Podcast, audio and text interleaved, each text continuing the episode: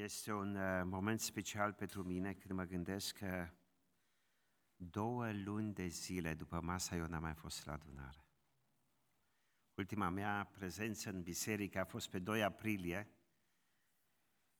și nici nu am conștientizat așa de bine, dar au trecut două luni de zile de când n-am mai fost cu voi după masa la adunare și când i-am spus soției că în această după masă voi predica, eu a zis, vai de mine, Edi, mergi și la adunare de după masă prima dată după două luni și atunci și vrei să predici. De ce n-ai predicat de dimineață? Dar am vrut să mă provoc pe mine pentru ca să depășesc un prag limitativ.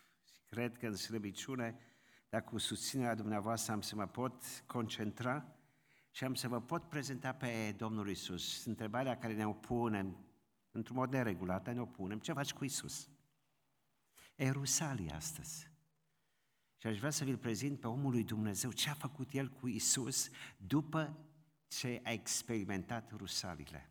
Iar tema din această seară este cu îndrăzneală îl provăduiesc pe Isus. Citim din Fapte, capitolul 4, câteva versete și vă citesc începând cu versetul 8.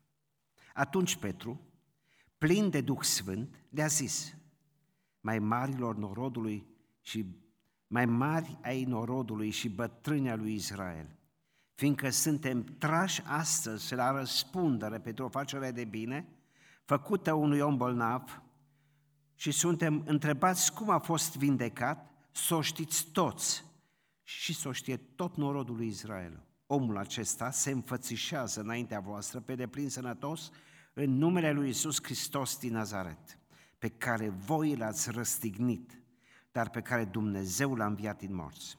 El este piatra lepădată de voi, de voi zidarii, care a ajuns să fie pusă în capul unghiului. În nimeni altul nu este mântuire, căci nu este sub cer niciun alt nume dat oamenilor în care trebuie să fim mântuiți. Când au văzut ei îndrăzneala lui Petru și a lui Ioan, s-au mirat întrucât știau că erau oameni necărturari și de rând și au priceput că fuseseră cu Isus. Amin. Au priceput că au fost cu Isus. Dați-vă seama ce putere, ce mărturie are un Simon Petru. În, a, în prezența celor oameni care cu poate două luni bune înainte l-a tăgăduit pe Domnul Isus erau farisei, erau cărturari, erau saduchei, era tot același Ana și Caiafa, erau aceiași sutași ai templului, nu erau alții, nu s-a schimbat garda, nimic nu s-a schimbat în două luni. În prezența acelor oameni în care Petru l-a tăgăduit pe Domnul Isus. Are acum îndrăzneala aceasta să le predice cu putere și să le spună, voi l-ați omorât. Nu știu dacă putem conștientiza. Noi citim aceste lucruri, de a, să conștientizezi. Stai în fața unor criminali care au încercat să manipuleze o, o scenă, o crimă. Și tu, cel care ai fost cu ei și parcă te-ai complăcut cu ei, ai fost părtaș la acțiunea lor, te ridici în picioare și arăți cu degetul arătător și spui, voi sunteți ucigași, voi sunteți criminali, voi l-ați răstignit pe Hristos. Știți foarte bine că Pilat a vrut să-l lese, să le elibereze, iar voi l-ați răstignit.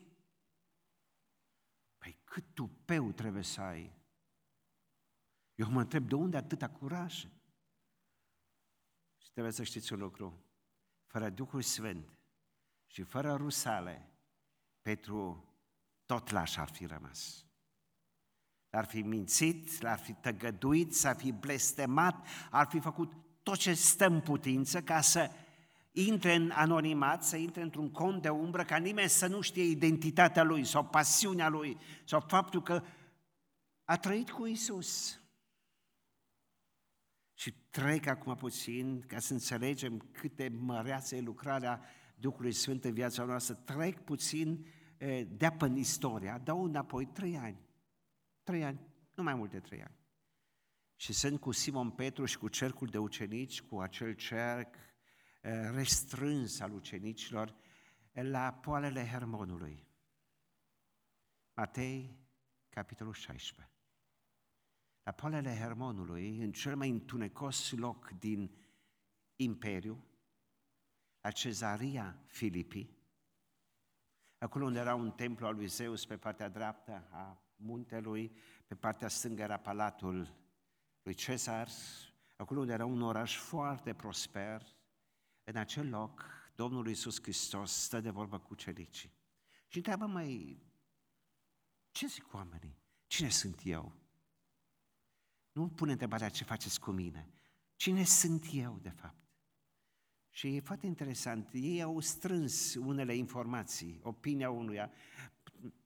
Unii zic că tu ești Ioan Botezătorul, că ai înviat din morți și că ești Ioan Botezătorul. Altul zice, nu, nu, el este Ieremia. Dar tu, voi, ce ziceți, cine sunt? Cine este Isus? Petru, cercul restrâns de ucenici. Și Simon îmi place așa de mult de el. Are atâta curaj și spune, tu ești Hristosul. Puteți citi versetul 16, 17, 18 și următoarele versete.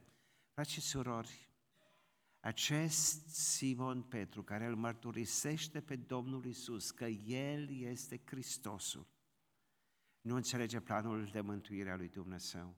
Rațional a conștientizat că cel care este liderul lor spiritual este Mesia. Au înțeles acest lucru. Dar lipsește ceva.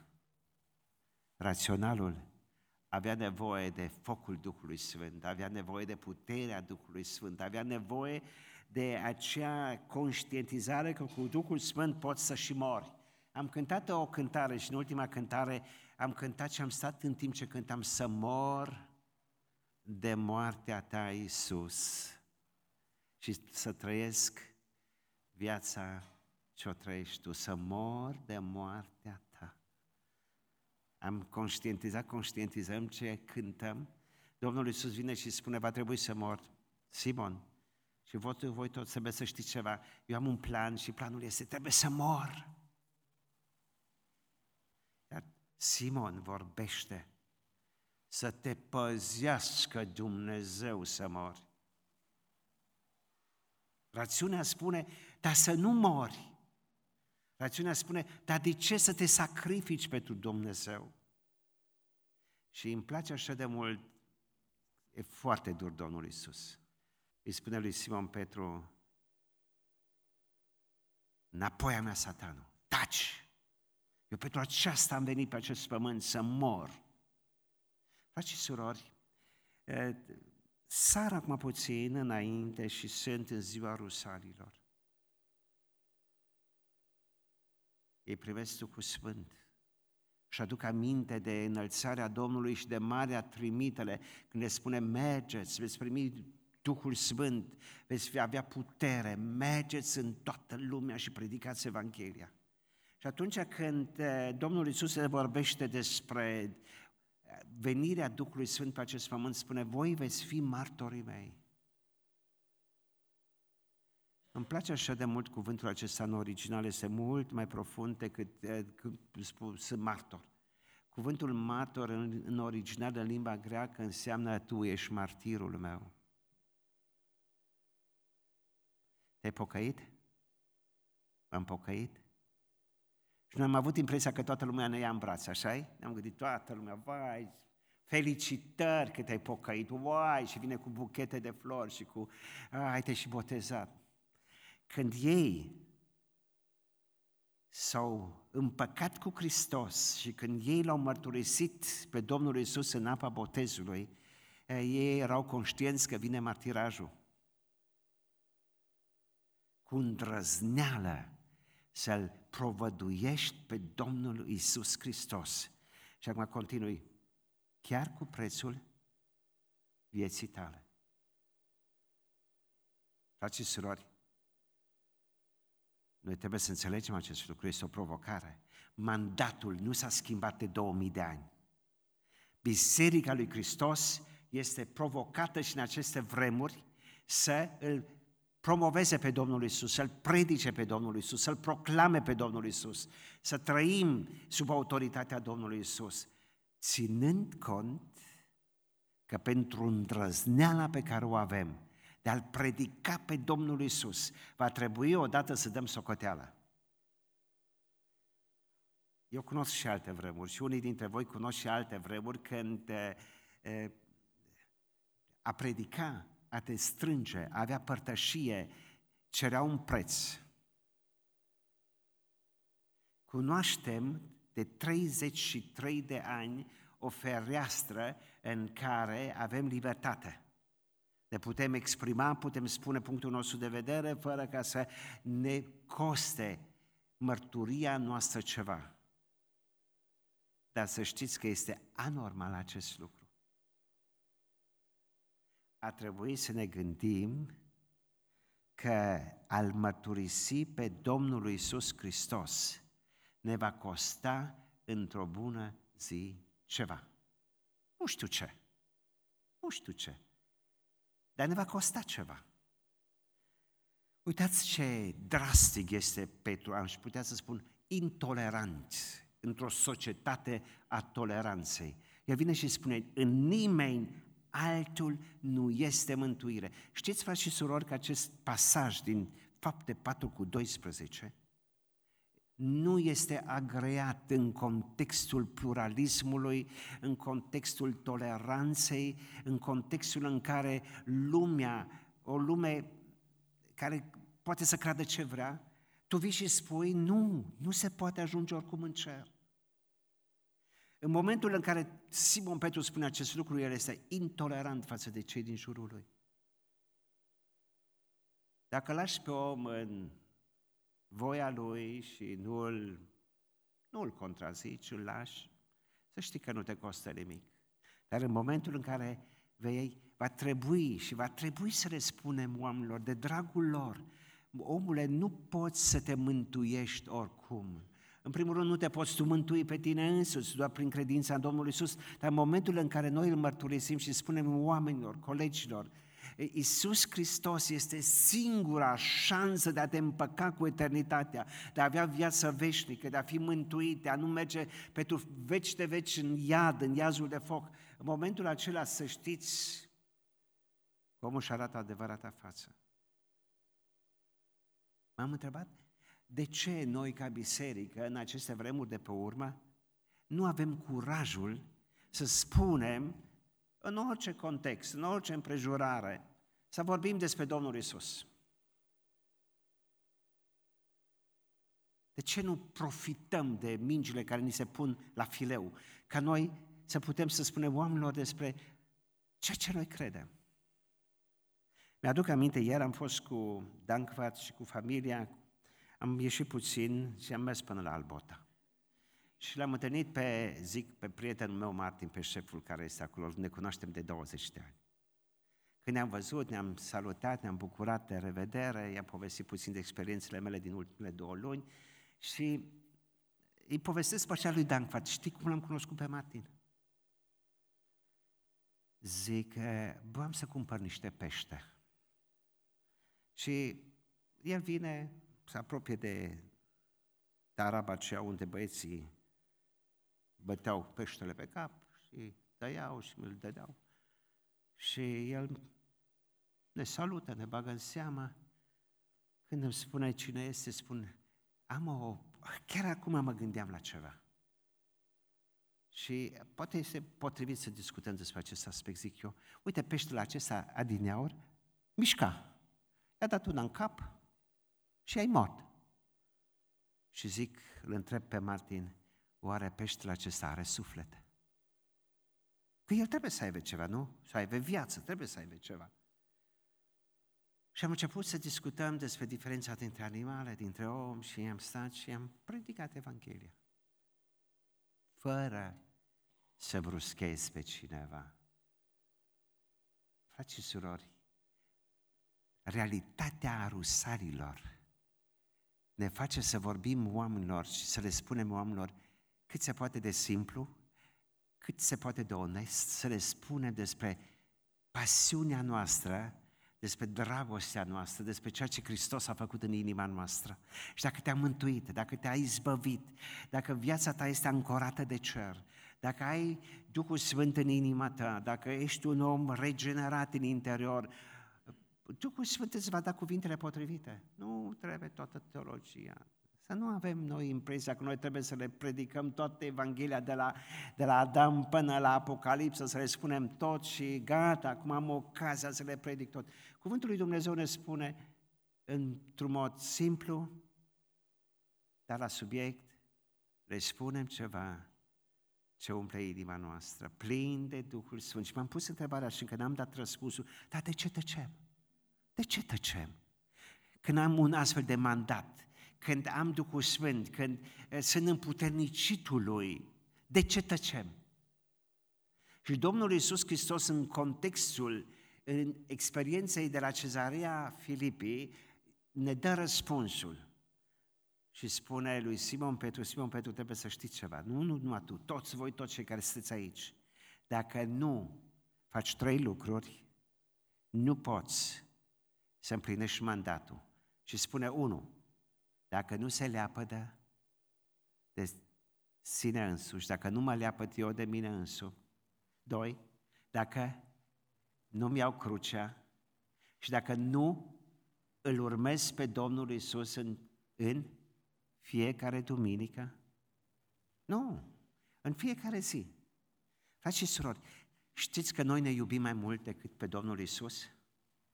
Ne iubim viața așa de mult și ne este așa de frică de moarte. Sper că niciunul să n-aibă dintre noi frică de moarte. Dar marea problemă pe care o are omenirea este frica de moarte. Eu am observat acum, când privesc acum la ce s-a întâmplat în urmă cu câțiva ani, dacă a știut cum să arunce mâța între câini și să-i manipuleze pe oameni cu frică, cu moarte, cu pandemie, oamenii au mușcat această momeală, le-a fost frică de pandemie, de moarte. Pe om îl poți cu moartea manipula. Dar dacă ție nu ți este frică de moarte, dacă știi că moartea nu este decât o trecere, așa de frumos am auzit în această dimineață când Duhul Sfânt vorbește despre Ștefan. Ce a făcut Ștefan după ce a fost pietruit? După ce s-a rugat, după ce a binecuvântat, după ce a cerut iertare? Ce a făcut? A? A dormit. Frații mei, moartea nu este să mă sperie. A adormit și se trezește în glorie și în eternitate în următoarea fracțiune de secundă. Este în eternitate. Nu ne este frică de moarte. Și dacă ne este frică de moarte, așa de greu îmi vine să renunț la mine însumi. Mă leapă de mine însumi. Și atunci ce facem? Nu împlinim marea chemare. Marea trimitere, marea provocare, acest mandat. Sunteți martorii mei chiar și cu prețul vieții voastre. Și ne este frică. Când Nicu în această dimineață, într-un mod atât de frumos, ne-a explicat ce face Duhul Sfânt în noi și când ne-a spus, El ne va da cuvintele potrivite atunci când suntem chemați și provocați. Poate fiecare dintre voi aveți o provocare sau ați avut provocări. Când nu te-ai pregătit și ai fost atacat și trebuia să dai socoteală de, năde- de, de nădejdea care este în tine. Și după ce ai trecut examenul cu 10, ai stat și te-ai întrebat, uai, dar cum am putut așa? Ce cuvinte? De unde au ieșit cuvintele acestea? Că parcă nu au fost cuvintele mele. Și zici, a, asta a fost lucrarea Duhului Sfânt în inima mea. De fiecare dată când mă gândesc la acest pasaj, când Domnul Iisus, să nu-ți faci griji, să nu te temi, ce vei spune, că la vremea aceea eu îți voi da cuvintele, cuvintele potrivite. Pe mine m-a marcat o experiență în 1975, eram tânăr, recrut, eram în armată. Ah, era greu, greu. Am fost în batalionul disciplinar al ofițerilor în Caracal, în Oltenia lui Tudor. Ah, să nu vă povestesc de facultatea care am făcut acolo. Așa de greu a fost. Dar când am plecat în armată, m-a impresionat verișorul din, din Brateiu, Hans îmi spune, măi, Edi, eu am scăpat de armată și vreau să spun ceva. Pe mine m-am impresionat și eu m-am pocăit în urma unei mărturii, a unei trăiri, a unui soldat, unui băi coleg de-al meu. Și când am văzut ce frumos a trăit omul acesta, eu m-am pocăit. Și așa m-am bucurat că m-am rugat pentru el. El era muzician, la nunți, era instrumentist, nunțile care le făcea și petrecerile care erau la nunțile în anii 70, el era acolo, number one. Și am zis, când am plecat în armată, am zis, Doamne, vreau și eu să las o mărturie, vreau și eu să fiu un martor al tău și învrednicește-mă, Doamne, să te pot mărturisi. Și el mi-a spus și am înțeles, măi, în prima zi în armată, tu trebuie să le spui cine ești, mă, ADN-ul tău, să știe lumea că tu nu ești bețiv, că nu ești ca ceilalți. Și deja din tren stăteam cu Noul Testament și citeam și toți erau cu ultima beție, că mergem în armată și... Iar eu stăteam și citeam și când am ajuns în armată, ei imediat m-au părât. Băieți, uite, ăsta e pocăit. De fapt, scria în acte, pocăit. Și mi-aduc aminte că a venit un moment în, în ciclul 1 când a vrut un colonel să mă despocăiască. Era o mare problemă. Cum putem despocăi un pocăit? Și au încercat în fel și chip și în final m-a amenințat cu moartea. Amenință cu moartea un tânăr care dorește la vârsta de 19 ani să trăiască. Și tu să spui, bă, băiete, dacă continui așa vei muri. Și așa m-a impresionat nu mărturia mea, vă, vă rog să rețineți, și lucrarea Duhului Sfânt în inima mea. Când i-am spus colonelului, tovarășul colonel, nu știu dacă eu sunt vrednic să mor ca martir, dar eu sunt gata să mor.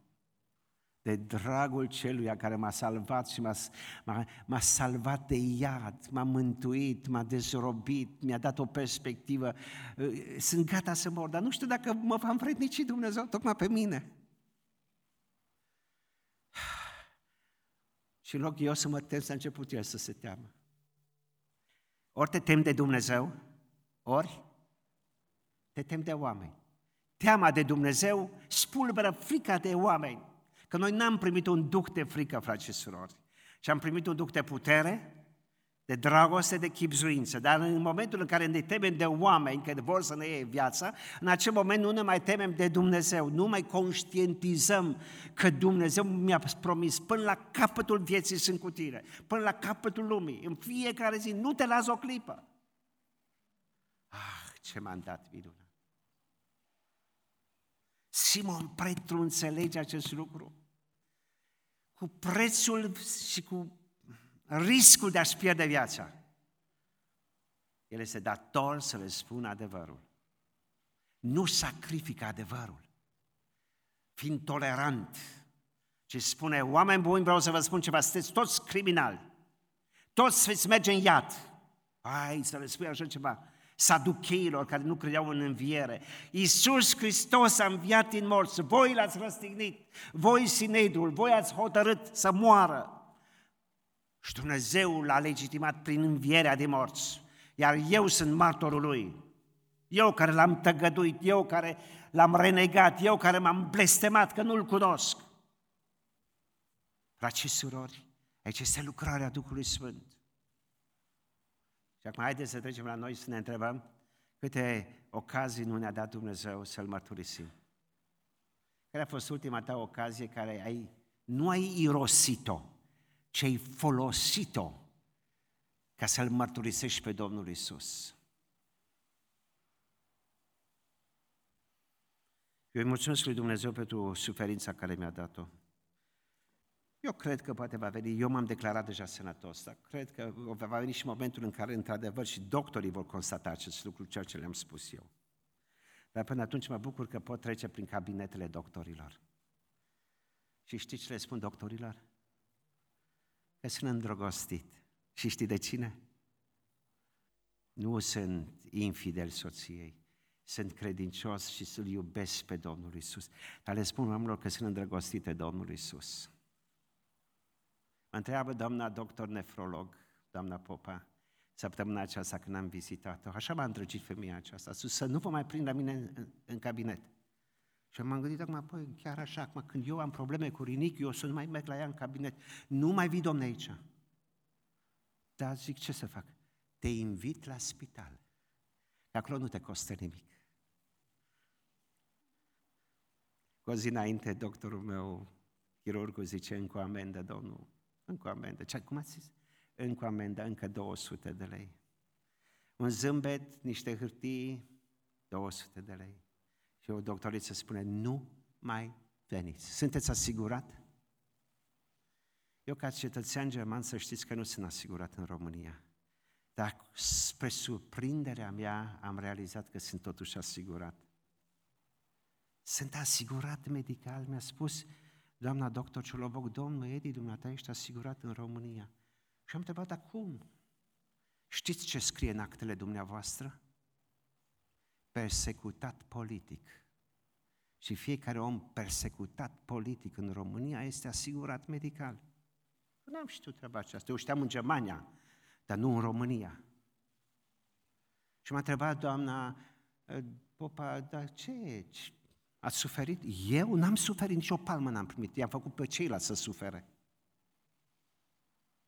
Pe ceilalți care erau împotriva curentului, care nu vreau cu Hristos să trăiască. Eu, eu, eu n-am primit o palmă, eu l-am spus, dacă îmi dați o palmă, tămâie și lumânare să vă căutați. Că vă fi toți împachetați. Și n-am primit o palmă. Dar a fost poate ei terorizați, ei chinuiți. Frați și surori, cine îți dă putere să trăiești pentru Domnul Isus? Tu, eu, sunt cel mai slab și nevrednic. Și acum mă văd și mai slab.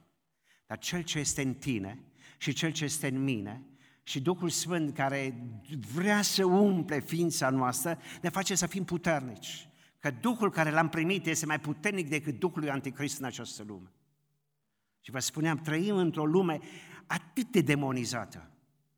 Haideți să avem curaj.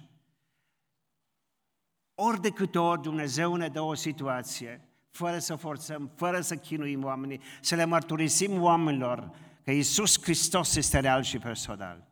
Să le spunem fără să avem rețineri că suntem îndrăgostiți de Domnul Iisus, de dragul Lui. Simon Petru le mărturisește și le spune, Iisus Hristos este singura șansă a omenirii de a salva, de a, de a se salva din iad. Atâta timp cât vei vorbi despre Dumnezeu, nu vei avea probleme în România, că trăim într-o țară ortodoxă. Ateii nu merg pe o mână, poate. Nu mai sunt atei. Cine se consideră ateu nu este ateu. Într-o țară ortodoxă, nu vorbi despre Dumnezeu, vorbește despre Isus Hristos și se vor separa duhurile. Dacă spui Dumnezeu e bun, Dumnezeu este dragoste, Doamne, Doamne, a fost cu tine, nu ai probleme. Toată lumea vorbește despre Doamne, Doamne. Toată lumea vorbește despre Dumnezeu. Dar mărturisește pe Iisus Hristos, că este Mântuitorul tău personal. Spune-le oamenilor că Iisus Hristos a transformat viața ta. Spune-le că în Isus Hristos ai găsit sens în viață, că împlinește cea mai profundă nevoie a ființei tale umane și vei vedea câtă dușmănie vei avea. Mi-aduc aminte când locuiam în Germania, prietenul meu, Eugen, s-a pocăit. Și a spus lui Eugen, Eugen, mărturisește pe Domnul Isus. El este tipograf, era tipograf, nu mai. A trebuit să... A intrat în faliment. Dar Eugen, când a zis, Edi, cât timp am fost tipograf fără Hristos, tipăream tot ce primeam, nici nu mă uitam. Mă uitam numai la numere, câte, câte, câte pagini, Puf, ca să iese banul. Și acum vine Iisus Hristos și transformă viața. Omul acesta, de bangata, zicea, la 20 și ceva de ani, Edi, umblam cu Porsche, aveam mașina mea, eram băiat de bangata, aveam tot ce-mi trebuia. Și acum Evanghelia el captivează, se pocăiește. Și după ce s-a pocăit, știți ce a făcut? Când venea comenzile, se uita să vadă ce tipărește. A, și vedea că aici sataniștii i-au trimis să tipărească. A văzut, a, aici LGB, m-ați înțeles? Au trimis ei ceva, pe atunci nu erau așa, era numai L și G, era suficient să fie două litere, între timp este jumate de alfabet. Cert este că zice, și am început să spun clienților mei, să știți că nu vă tipăresc. Dar de ce nu? Discriminare. Cum nu ne mai tipăriți? Și n-am mai tipărit pentru unii, n-am mai tipărit pentru ceilalți, n-am mai tipărit și creștinii. Știți cum suntem noi cu cărțile? Le avem în bibliotecă, dar noi nu tipărim cărți, noi nu scriem, nu facem. Și se trezește la un moment dat că comenzile se reduc, băieții între ei s-au vorbit, fii atent că ăsta nu ne mai tipărește, nu mai trimite comenzi și într-o bună zi n-a mai fost în stare să-și plătească datoriile. Mașina aceea frumoasă nu mai putea plăti, casa n-a mai putut-o plăti, n-a mai putut plăti, n-a mai putut plăti, n-a mai plătit, ba s-a mai dus în conductor. Cert este că după o perioadă de vreme, nu imediat, a durat câțiva ani procesul acesta. Insolvent. Și acum te întrebi, s-a meritat? Marius, s-a meritat? Rațiunea spune, nu mă, dar ce cum poți să fii atât de, de orb, atât, mă, atât, dar nu se poate, chiar prea fanatic. Dar de dragul Evangheliei promovezi adevărul și nu mai promovezi minciuna, nu mai promovezi păcatul, cu riscul de a nu mai avea mașină, de a nu mai avea casă, de a merge în chirie, de a închide firma de dragul lui Isus Hristos. Și am înțeles că trebuia să locuiesc cu el și la el în casă, tocmai pentru ca să-l pregătesc pentru această fază a falimentului. De dragul lui Hristos, renunț la privilegii și la favoruri pentru ca să îl promovez pe cel care la crucea de la Golgota a transformat viața mea. Frați și surori, Dumnezeu vrea într-un mod consecvent, nu doar duminica două ore și pe aceea după două ore îmi dau haina de baptist sau de creștin după Evanghelie jos, am agățat un cuier și gata, trăiesc viața mea. Viața de creștin este o viață autentică, o trăiesc în fiecare zi cu Hristos. De dragul Lui, de dragul Golgotei, sunt dispus ca Simon Petru să plătesc un preț. Nu știu când ți-l va cere Dumnezeu. Nu știu prin ce circunstanțe vei trece. Nu știu ce situații va îngădui Dumnezeu în viața ta. Dar știți ce aș vrea să concluzioneze oamenii când se vor uita la noi? Să spun exact ceea ce au spus alții despre Simon Petru și au priceput că fuseseră cu Isus. Viața Domnului Isus și trăirea cu El în lumină marchează viața noastră. Frați și surori, știți ce rămâne în final? Ceea ce facem pentru El, ceea ce trimitem în cer, ceea ce mărturisim altora, felul cum trăim cu El. Și să nu ai impresia că trebuie să le explici toate detaliile planului de mântuire. Acel orb din naștere care a fost salvat de Domnul Iisus Hristos. Știți ce a făcut acel om? A spus, eu nu vă pot spune foarte mult, nu știu cine este acesta, dar cel care mi-a zis, acela, acela m-a salvat. Iisus Hristos salvează. Și spui, hai, vino și vezi, hai, hai că sunt alții care îți pot spune mai mult, dar vino și vezi. Mergem în această zi de iunie acasă cu dorința că atunci când oamenii se uită la noi, să spună și El a umblat cu Isus. Pe momentul președintelui Germaniei, Johannes Rau, s-a scris aceste cuvinte. Și el a umblat cu Isus. Îmi doresc așa de mult ca viața noastră să fie o epistolă scrisă de Duhul Sfânt și în toată onestitatea și modestia, în toată smerenia, să avem curajul în autoritatea Duhului Sfânt să fim niște îndreptare spre eternitate. Să nu fim o iudă care ducem pe oameni la Isus ca să răstignească, ci să fim acei oameni care îl ducem pe Isus la oameni ca ei să fie mântuiți. Amin.